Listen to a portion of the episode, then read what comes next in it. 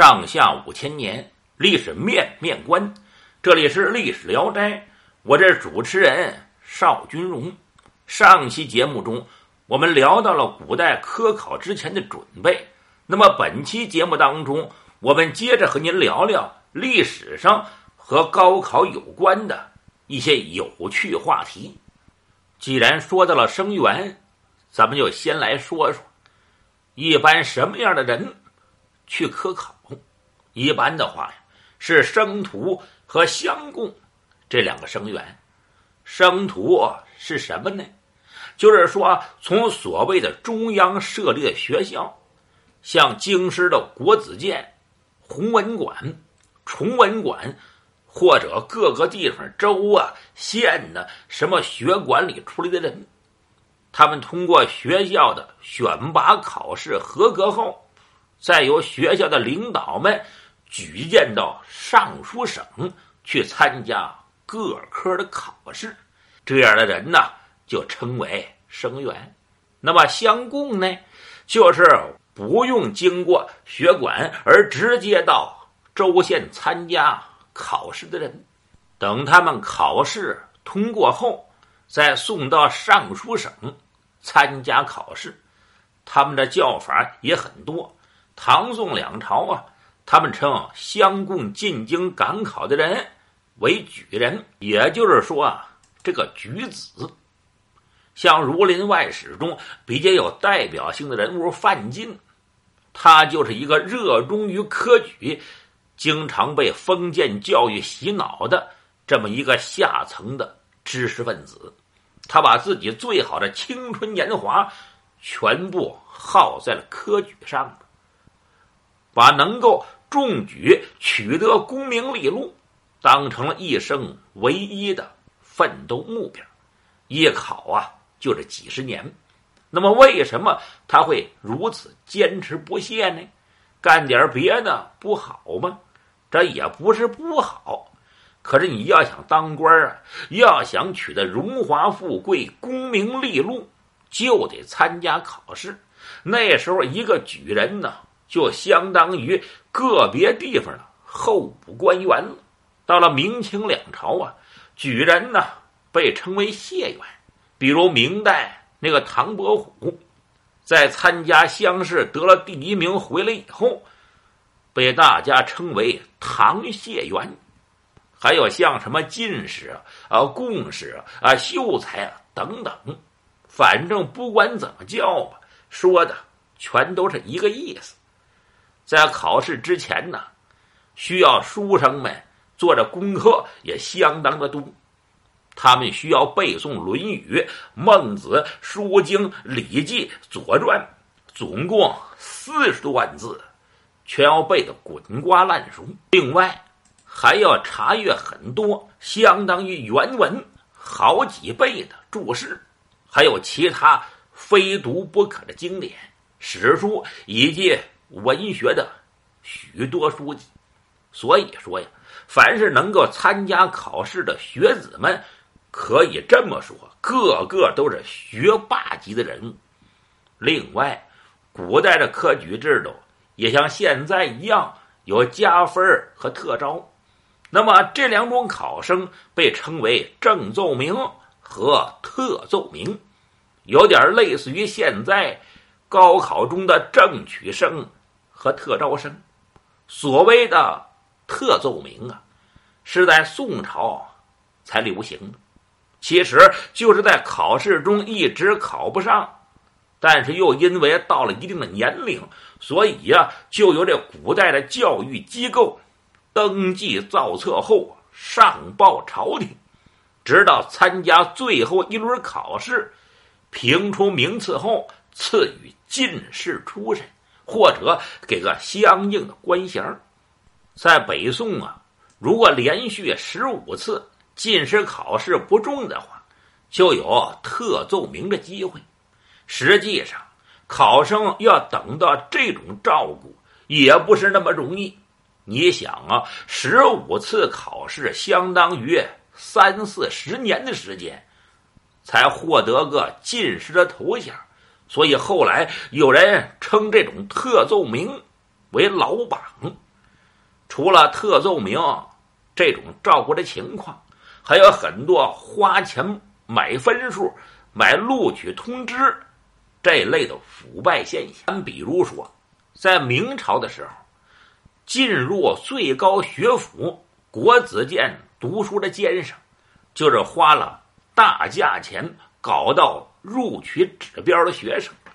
说到这个招生指标啊，其实在古代已经有了倒卖招生指标出售上大学的机会了，并且这项业务是十分兴隆，买卖两旺。不过和今天的私倒暗倒的情形啊有所不同，在古代很多时候与买官卖官一样，都是政府行为。那这真正意义上的官倒啊，那么古代一个大学生的招生指标能卖多少钱呢？这里以明代为例，和大伙儿一起聊聊。中国古代也有高等学府，只是办学的理念和模式和现在不同，而且那时候也不兴叫大学。商朝的时候被称为太学。周朝的时候啊，叫国学。这国学呀是周王办的，那诸侯办的叫判公，而西晋时期称国子学，后来被北齐改名叫国子寺。再后来，隋朝的时候改成了国子监，一直到了清末都是这种叫法。而真正把大学叫大学的。是在光绪二十四年，也就是一八九八年，当年中国诞生了第一所现代意义上的大学，是京师大学堂，就是现在北京大学的前身。国子监是朝廷的中央公学，用现在的人的说法呀，它是古代的国家级重点大学。学生比现在这博士的水平还高啊，他的学术地位也远远的胜于今天国务院“二幺幺”工程当中的全国重点大学。现在的大学生连个工作都难找，但是在国子监毕业的学生不用担心这个，因为那时候国子监不仅包分配。而且还包当官明朝明文规定，入国学者乃可得官，不入者不可得也。换句话说呀，就是上了国子监就能当官，上不了啊，就别想往上爬了。您想啊，包当官的大学，谁不想上？所谓学而优则仕。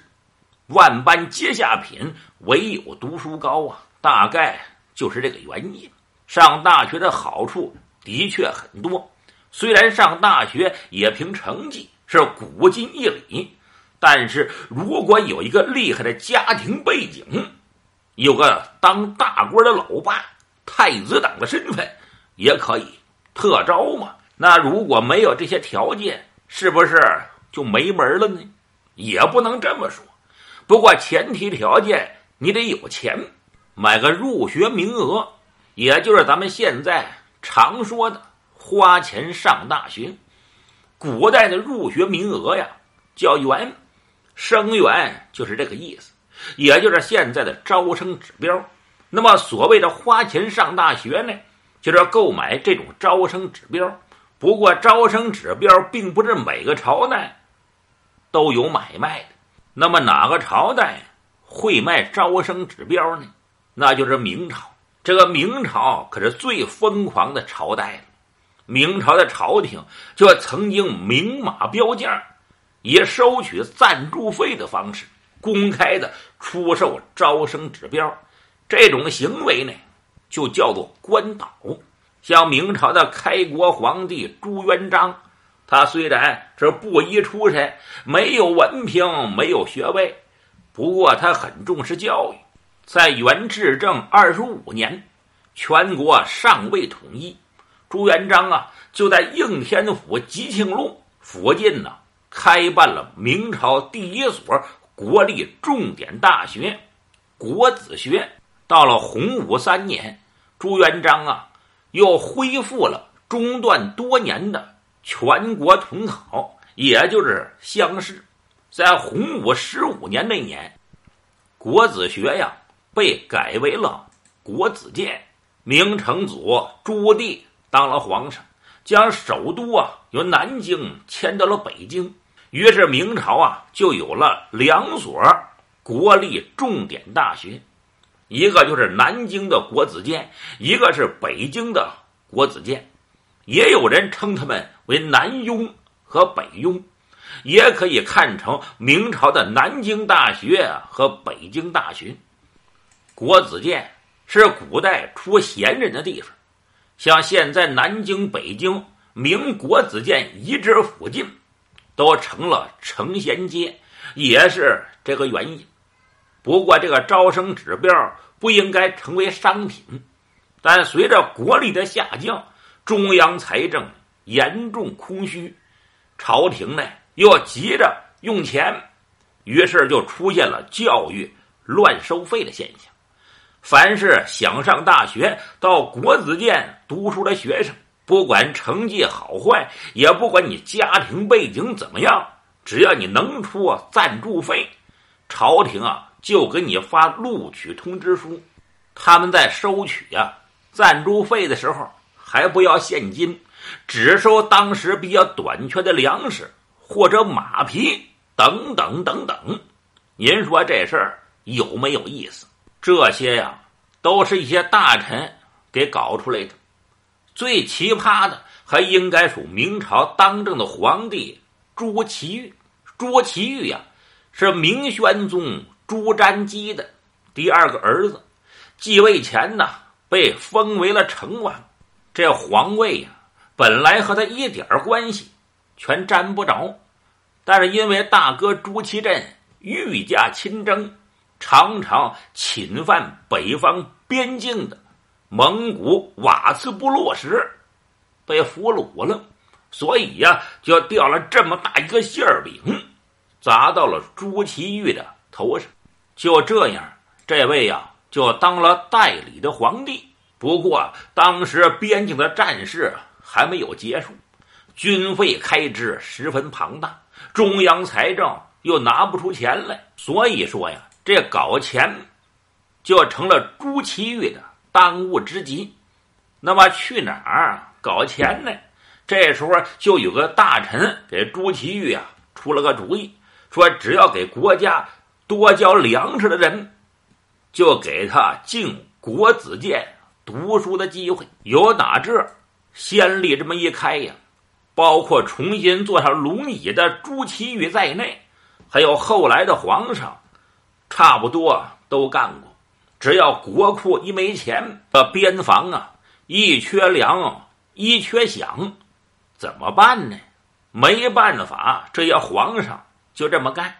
公元一千四百六十六年，有一次南京以及周边闹饥荒，是相当的严重。一些当地的主政官员呢，就上书到北京，要卖南京大学的。招生指标就是为了增加收入。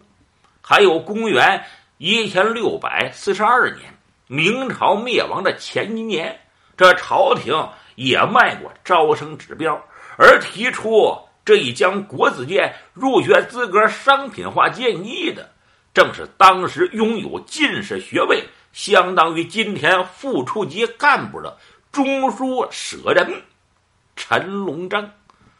他的上书啊，很快就得到了后来上吊殉国的朱由检本人的赞许。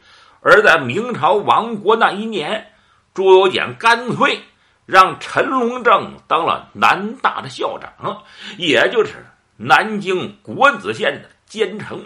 从这开始，也算开了中国历史上大学校长卖招生指标的先例。另外啊，明朝的招生指标交易也很透明，全国实行统一价。那么买个大学上要花多少钱呢？这里需要说明一下，古代买卖招生指标啊，不是用钱，而是用食物。为什么呀？因为过去呀，他们比较缺的是粮食物资，这可比黄金白银是更受欢迎。根据《明史·识货志二》上面的数据记载，说是要获得到国子监的入学资格。在景泰年间，最高啊得要八百担米，最低也要三百担米。